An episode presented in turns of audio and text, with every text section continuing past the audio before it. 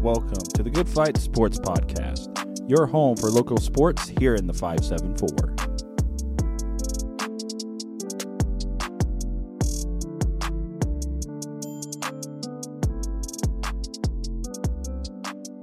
Hello, everyone, and welcome to episode 5 of the Good Fight Sports Podcast. I am Kenny Kramer, and I am the only one here today. Brady wasn't able to make it today, which is unfortunate. But, hey, we're still going to have a sports podcast. It's just going to be me riding solo today. And we're going to jump right in. Semi-States for high school basketball for boys were yesterday. So we're going to jump right in. Class 4A in the north side of the bracket for 4A. The semi-state site was at Michigan City. And the teams over there were Kokomo, Fort Wayne, Wayne, Penn, and Hammond Central. Those four teams combined for a field record at that semi-state of 96-10. So an absolutely dominant semi-state grouping over there. And the first game of the semi-state semifinal was Kokomo and Fort Wayne Wayne. And Kokomo absolutely dominated Fort Wayne Wayne, going on to win by 22 points, 73-51. And the star player for Kokomo, Flory Bidunga, he's 6'10", a junior forward, and he's already won Gatorade Player of the Year. He had 31 points, 19 rebounds, and 8 block shots. Just an absolutely dominant player. And you're probably like, well, no, duh, he's 6'10". But, I mean, he was absolutely dominant. The one thing that I have, and I just questioned why, but Fort Wayne Wayne kept attacking him and challenging him at the rim.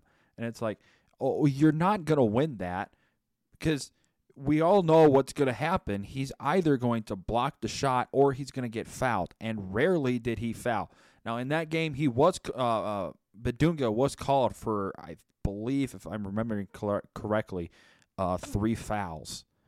But that wasn't in the span of, you know, a few minutes. That was in the span of the whole entire game that he combined for that he, I believe he got 3 fouls. But, I mean, either way, he had a dominant performance in the first game, and that meant that the Kokomo Wildcats would advance to the championship game of semi-state, playing the winner of Penn and Hammond Central. So the second game after Kokomo and Fort Wayne Wayne was Penn and Hammond Central. Penn came in with a record of 27-1, and Hammond Central came in with a record of 26-1. Now, on paper, this was supposed to be a 14-point win for Penn. Also, this was probably one of the better games record-wise, if you were just looking based on what for both games of the semifinal round. The first game, both teams had lost 4 times. So Kokomo was 22-4 coming in, and Fort Wayne Wayne was 21-4. So with the win, Kokomo moves up to 23-4. But in the second game, both teams had lost a combined 2 times. And from the start, Penn just kind of jumped all over Hammond Central and just ran away from them in the game. The halftime score was 51-35. And what's crazy was the first quarter was the closest quarter there was. Because the first quarter, it was 25-21. And it was a close quarter. Both teams were going back-to-back. Whenever one team would score, the other would score. And it was a great first quarter, unlike the first game where it really wasn't close throughout. And so then this one had the makings of what could have been a really good game. But then Penn just went on a tear. Like I said, 51-35 at halftime. Penn scored 30 points in the third quarter to get to 81. And they weren't done. They were not done. They put up 27 points in the fourth quarter to win 108-70. 108-70. 108 points in a high school game. It was just crazy to watch the fourth quarter. And that was with a running clock, too, because here in Indiana, we have a mercy rule for both basketball and football. When the game gets above 35 points, the clock will just start running, and it will not stop if the other team gets an under 35 points. That's the one thing that I wish that the IHSEA would fix. Once a team gets an under 35 or under, like, say, 21, like they have to get it under 21 for them to even consider putting the clock back. But as it stands right now, the clock does not go back to its normal operation. It stays at a running clock unless there is, in basketball, a foul or a timeout. That's it. That's the only time the clock will stop, or unless the referee deems something that the clock needs to be stopped for a certain reason. Then that's the referee's judgment on whether or not the clock should stop. But other than that, it's a foul or a timeout. But Penn got it up to 35 points, and it just began a running clock. They had a 40-point lead at one point in the fourth quarter, 108-68. But Hammond Central quickly got that down and scored to get it under 40 points. But still a 38-point win for Penn. I was not expecting this at all. I went to this game, and I was expecting Penn to win by at least 10 points, that 10 points being, at the end with maybe some free throws, maybe a couple buckets here and there. But I was not expecting Penn to get 108 points. This is the most game. That's the most points I've ever seen in a high school game live, and it was just crazy to watch. So Penn, Marcus Burton for Penn had 31 points and 5 assists. So about close to his average. I think he's averaging about 30 points a game. So just right at his average. Joey Garwood had 25. Mookie Ward had 13. Joe Smith, 11. And Maverick Brown had 8. Maverick Brown came in late when all the starters were pulled in the fourth quarter for Penn, and he went on a tear, got Penn over the 100-point mark, and just kept scoring. And he had a great fourth quarter. Marcus Burton now sits 23 points away from hitting the top 20 of the all-time scoring list here in Indiana. He would overtake Jalen Blackman for that spot. So just a terrific outing for Penn in that first game. And that means that Penn moves on to play Kokomo and now moves to 28-1 on the year. And Hammond Central falls to 26 and 2. And a great season by them. This is the first loss for Hammond Central to an Indiana team. The only loss that they had was to an Illinois team, and that was Chicago Whitney Young in a tournament over in Chicago. So a great year by them, and I really expect Hammond Central to be back next year competing, maybe for a semi-state title, if not a state title for the North.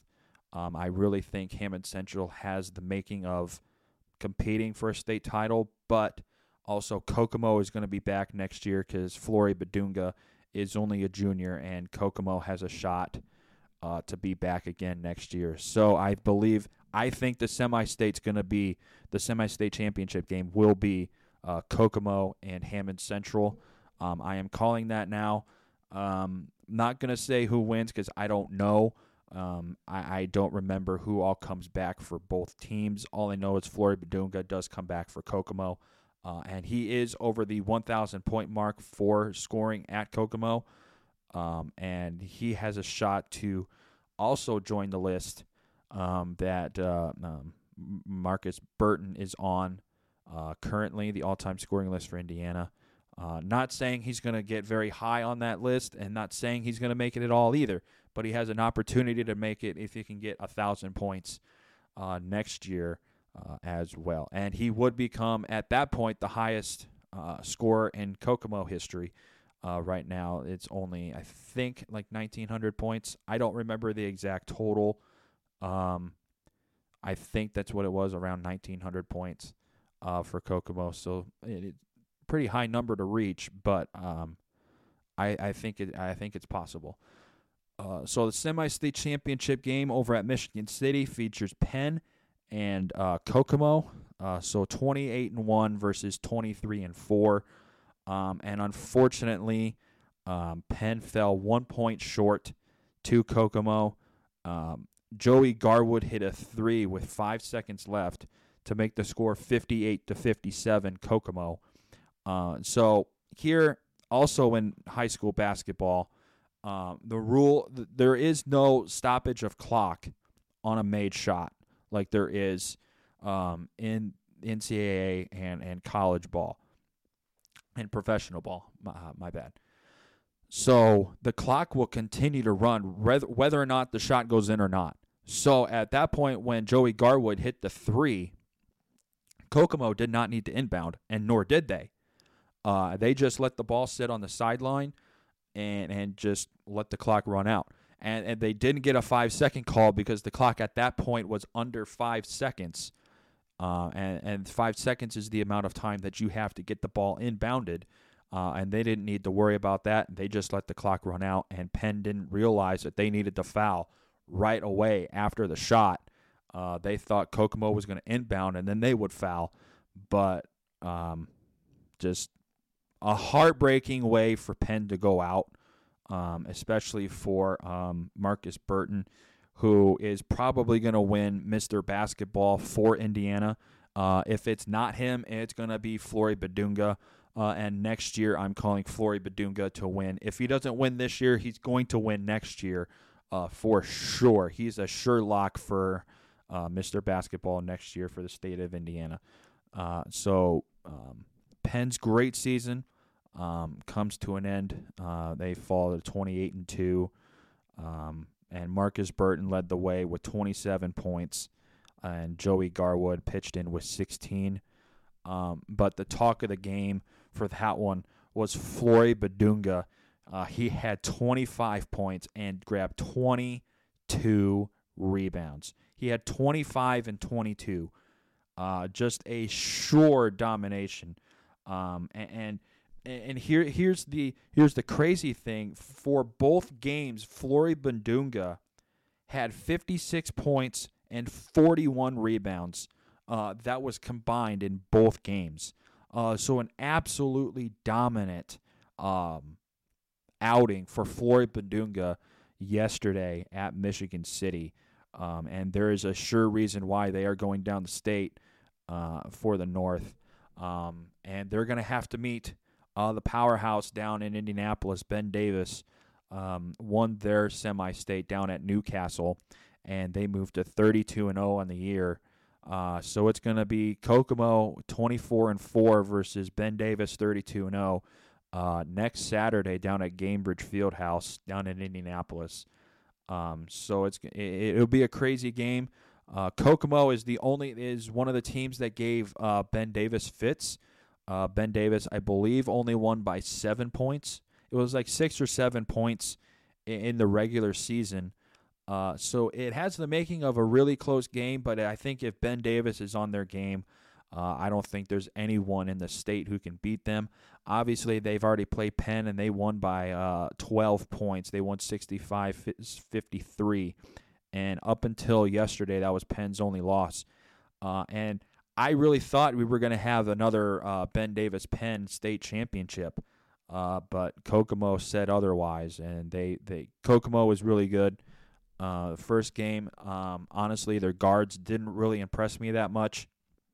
But in the second game, Kokomo's guards just really stepped up and played a terrific game. So hats off to Kokomo. They played a really good game. And unfortunately, Penn season will end. So now we're going to move down to 3A over at Elkhart, at Northside Gym. We had John Glenn, Delta, Northwood, and Bishop Dwenger. So the first game in that semi-state was John Glenn Delta, and this game was really close, a tight game, and John Glenn fell just short to making it to the semi-state championship game, and their great run in this tournament comes to an end. They lost to Delta 50-47. So John Glenn finishes the year at 17-11, and Delta now has the honor to play the winner of either number 1 Northwood or Bishop Dwenger. So in that next game, Northwood defeated Bishop Dwenger 53-43. The final score does not dictate how close this game was. I've heard from many people, from Northwood fans, that this game was actually very close throughout. And Northwood just kind of won mostly on free throws at the end, and just it is a really good game. Bishop Dwenger now 13-14 on the year, and Northwood now 26-2, 27-2. My bad. Now they are on their way to the semi-state championship game to play Delta. In that game, Tyler Rausch for Northwood fell just short of a triple-double, 12 points, 11 rebounds, and 9 blocks. So like I said, Northwood plays Delta in the semi-state championship game, and Bishop Dwenger falls to 13-14 on the year. So a great run by Bishop Dwenger in there. And the championship game over at Elkhart, I had the honor to go to as well. Northwood defeated Delta 51-36, and they are advancing to the 3A state championship game for the first time in program history. So congratulations to Northwood. Just a really great year for the Northwood Panthers. They are one of two number one seeds to advance to the state championship. The other number one seed was 4A, and they won. Obviously, they're going down the state as well, like I said. So in the game, scoring-wise, for Northwood, Panthers led in scoring by Cade Brenner. He had 19 points. Tyler Rausch had himself a game, too, with 12 points and 11 rebounds. And so in both games combined for him, he had 24 points, 22 rebounds, and 11 blocks. Just a great outing for him as well. And his brother, Ian Rausch, had 11 points. Ian Wolf had 6. His 6 points didn't come until the fourth quarter, but they were key points because Delta did come back in the game and made quite a game out of it. They got the lead.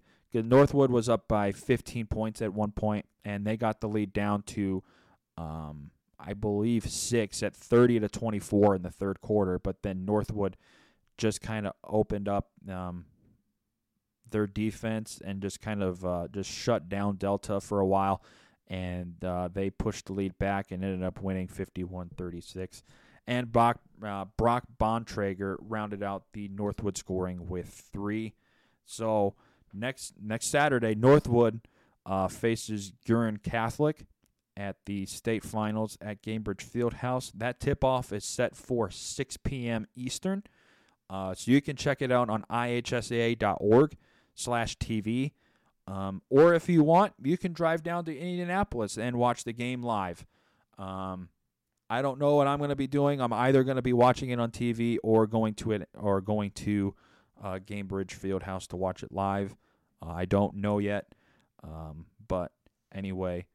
So we're going to move to 2A, and the 2A semi-state was being held down in Logansport, And the first game there was Fort Wayne Blackhawk and Gary 21st Century.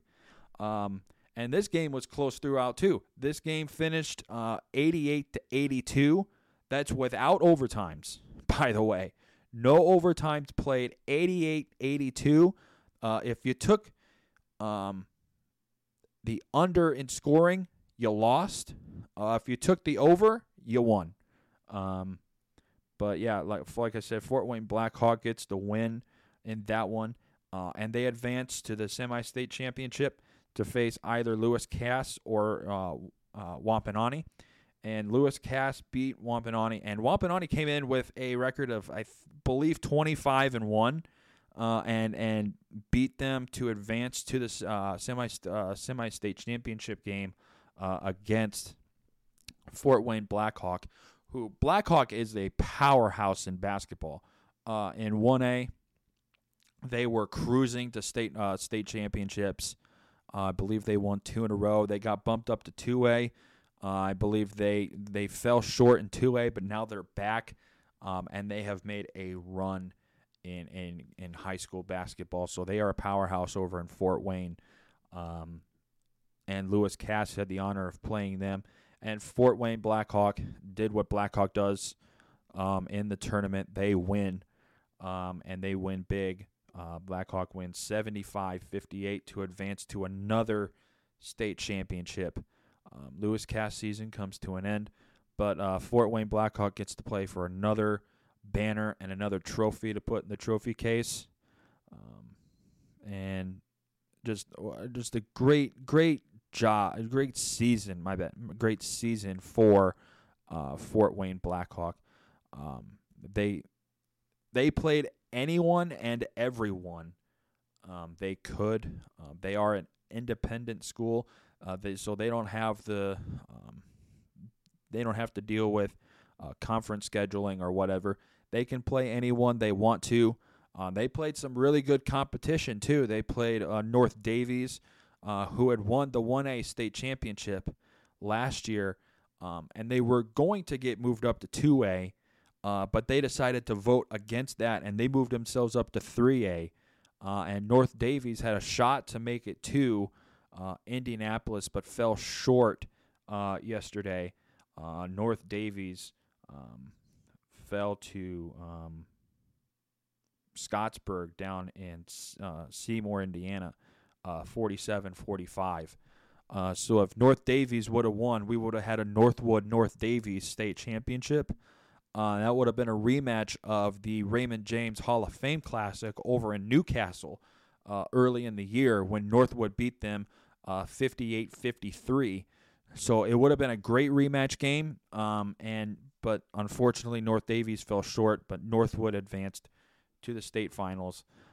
So we're going to move down to 1A, and the 1A semi-state was being held down in Lafayette Jeff. That's Lafayette Jefferson High School, and Southwood with a record. They came in with a record. It's crazy. They kind of had a John Glenn kind of year. It was kind of up and down, but they kind of turned it on late in the year, and so it's a late season run. But they came in with 12 losses, and they pulled out a win. So it was just crazy. Southwood beat Fountain Central 63-57, so a good tight game there. And then the other game was Marquette Catholic and Couts, and another close game, only a 5-point win for Marquette Catholic. And Marquette Catholic is also a powerhouse in basketball. They made it to two consecutive state championships a while ago, and they won one and then lost one. And Couts has been a regular season powerhouse. They have cruised in the regular season, but when it comes to tournament time, they kind of sputter out. But hey, they have some good competition that they have to play as well. So that championship game for 1A was Southwood and Marquette Catholic, and Southwood pulled out another win to make it to the state championship game beating Marquette Catholic 64-56. Southwood 15-12 on the year.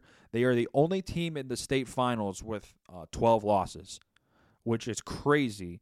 I have to think Southwood is going to be back again next year.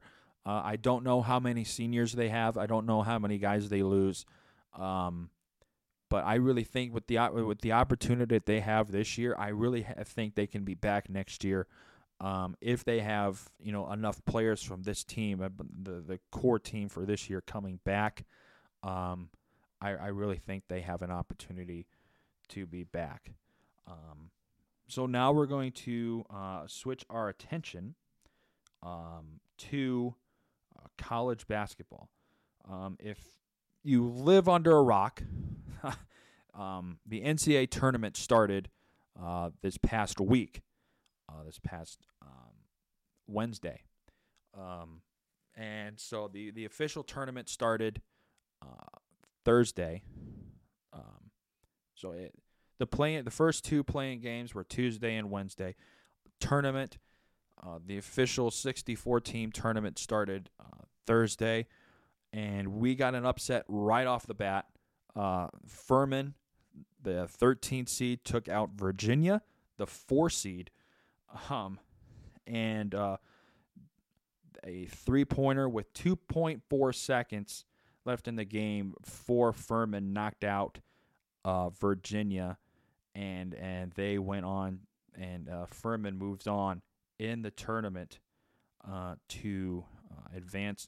They Furman won 68-67 again on that last second three,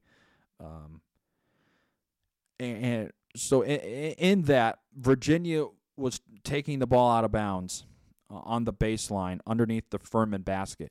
And the inbound the inbounder tried to throw the ball over half court, did not make it, got intercepted by a Furman player, kicked it to a cutting Furman player going for a three-pointer, and he just drained it from – it was a pretty deep three. I would say around 35 feet, 40 feet. It was a deep three for college basketball. It was nothing but net. He knew it was good all the way, and Furman moves on to play another game, and Virginia's season comes to an end, unfortunately, in the first round for the second time, and that other time was back in 2015 when they were the overall number 1 seed and lost to UMBC, the University of Maryland, Baltimore County, and just a blowout game, and they were the first number 1 seed to lose to a 16 seed ever. And that is a hint and another thing that happened. But then Princeton, the 15 seed, beat Arizona in the first round. So that final score was 59-55. And it was the first time that both the Princeton men and the Princeton women won in the NCAA tournament together. That was the first time that had ever happened. So congratulations to Princeton for that. And unfortunately, that busted a lot of brackets. Arizona was picked to go, at least in my bracket anyway, quite a long ways. I know there was other people's brackets that picked them in the to win the national championship. And their bracket is really busted. Obviously, you probably know whose bracket that was, but I know that person didn't fill out the bracket because he's not capable of doing that. Anyway, Pitt beat Iowa State. The 11 seed Pitt, they won the play-in game, and they got the opportunity to play on. And they got to play Iowa State, and they just walloped Iowa State. The first 10 minutes, Pitt got up 22-2. 22-2. No joke. And then Pitt went cold for a while. Their glorious shooting kind of went downhill from there. But hey, anyway, 22-2 to start, and that was a message sent by Pitt, for sure. Like, hey, if you, hey Iowa State, if you guys think you're going to win, well, you better step up. And obviously, you didn't step up enough. Pitt moves on with the final score of 59-41. So Pitt gets to play another round. The biggest upset of the NCAA tournament thus far, Fairleigh Dickinson University stunned number one seed Purdue 63-58. It was incredible, just a back-and-forth game. There was 14 lead changes, by the way, 14. But here's the thing about these smaller, the Cinderella teams, what you would call the other team, not the Power Five, but the mid majors. So here's the thing about that: if you are a Power Five team, you need to jump on these mid major schools. Because, here's why you need to do that. If you let the mid-major teams and these Cinderella teams hang around in the game, they get confidence. And when they get confidence, they get shots. And when they get shots, they start making them. So when you jump on the mid-majors early, it kind of kills the confidence that they have. On the flip side of that, if you're a mid-major and you're playing a Power 5 team, you need to hang around because you never know. It could be your day. And that day was Fairleigh Dickinson's day. They had the lead at halftime against Purdue 32-31. So a really close game throughout, but Purdue let FDU hang around in the game. And the results speak for themselves. Fairleigh Dickinson came away with the win. So Purdue, that's their third straight loss to a 13 seed or higher in the past 3 years in the NCAA tournament. So Purdue has not had any good luck in the NCAA tournament at all. One of those years they lost to a 15 seed when they were a 2 seed. And that 15 seed was St. Peter's in the same conference as FDU. FDU did not have any big wins over higher seeds. That was their first win. So congratulations to FDU, by the way. And moving on in the upset recently, yesterday, Arkansas, the 8 seed, beat number 1 Kansas 72-71 in the second round. So that does not count towards a 16 seed beating a 1. So fun fact on that, now 16 seeds are now 2 and 150 against number 1 seeds all time in the NCAA tournament in the first round. So that is crazy. So now Virginia is not the only team to lose to a number 1 seed. Purdue is now joins them. And also the Big Ten. The Big Ten has really crumbled in the NCAA tournament. During the year, during the regular season and conference championship weeks, all you heard was about the Big Ten is going to really impress people in the NCAA tournament. Well, they have been the biggest dud of the NCAA tournament conference-wise. Teams just going out left and right. Indiana plays today. And they are believe Michigan State is the only other Big Ten team in the NCAA tournament in the NCAA tournament now. So if both of those teams lose today, both of those teams are gone. They're done, and the Big Ten has no other teams left. So, not saying that both teams are going to win, but if the Big Ten wants to keep going in the NCAA tournament, they need both of those teams or at least one of them to win and move on. So also yesterday, Princeton also knocked out Missouri. So Princeton now has 2 wins in the NCAA tournament. They knocked out Missouri, the 7 seed, and that final score was 78-63. So a dominant performance by them. And to this point, and I don't know what's happened today yet. I haven't watched any of the games, but that is all the upsets to today this far in the NCAA tournament. So we'll see what happens today.